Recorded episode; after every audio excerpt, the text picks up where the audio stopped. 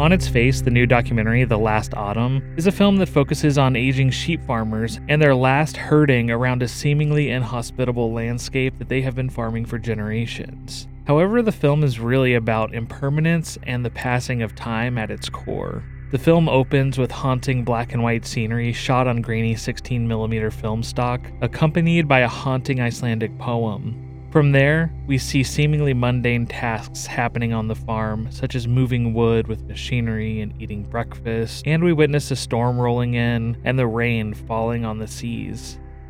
Throughout the film, there is a calm, meditative, almost Buddhist quality that allows us to live in the moment and appreciate the sights and sounds around us.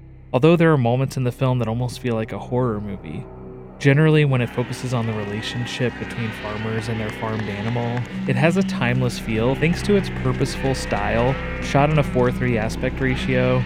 The stunning landscapes of Iceland add to the film's overall beauty, and the use of primarily diegetic sounds give us a solid sense of place.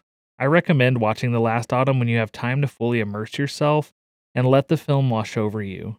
There's something ephemeral about this film, it left me a little bit heartbroken with the sense of just having experienced something special, something meaningful.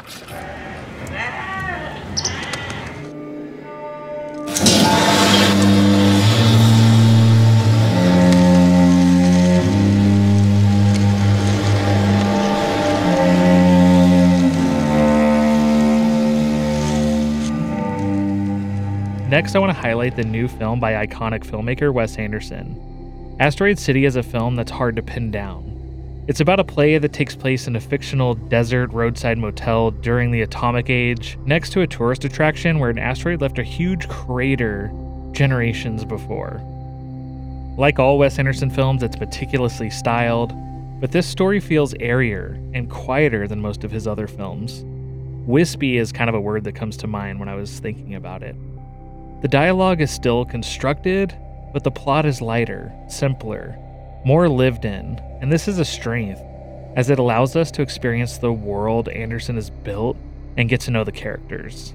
Although they speak like Anderson characters, they feel more real, exuding a heaviness.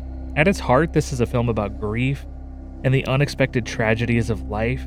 Even as we're introduced to a UFO, grief still lives under all the magic and world changing moments. Don't get me wrong though, this movie is still incredibly funny, but there's a lot of pain under the surface. To dive deeper into this film, I'm joined by our marketing director and producer, Topher Booth, to discuss. So, Topher, what did you think about Asteroid City? I really enjoyed the film overall. I felt that it was really funny, had some really heartfelt moments, while at the same time, it had a lot of the usual intrigue and uncertainty that comes with a Wes Anderson film.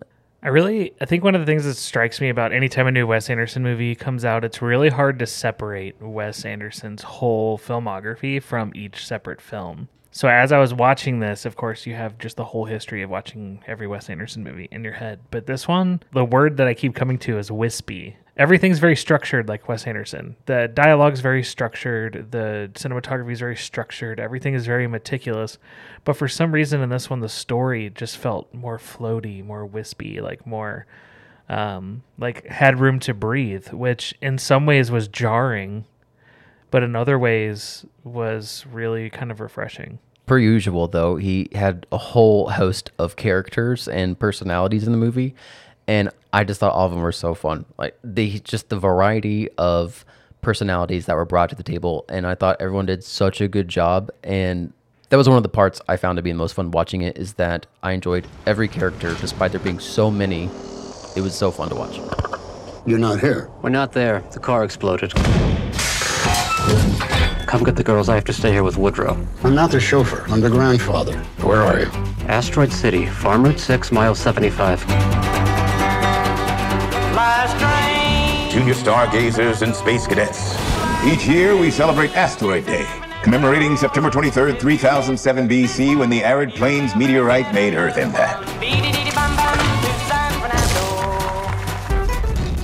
The Last Autumn has just been released by Film Movement and is available for streaming and on Kanopy. Asteroid City is now playing in theaters. For KIOS, I'm Joshua LaBure.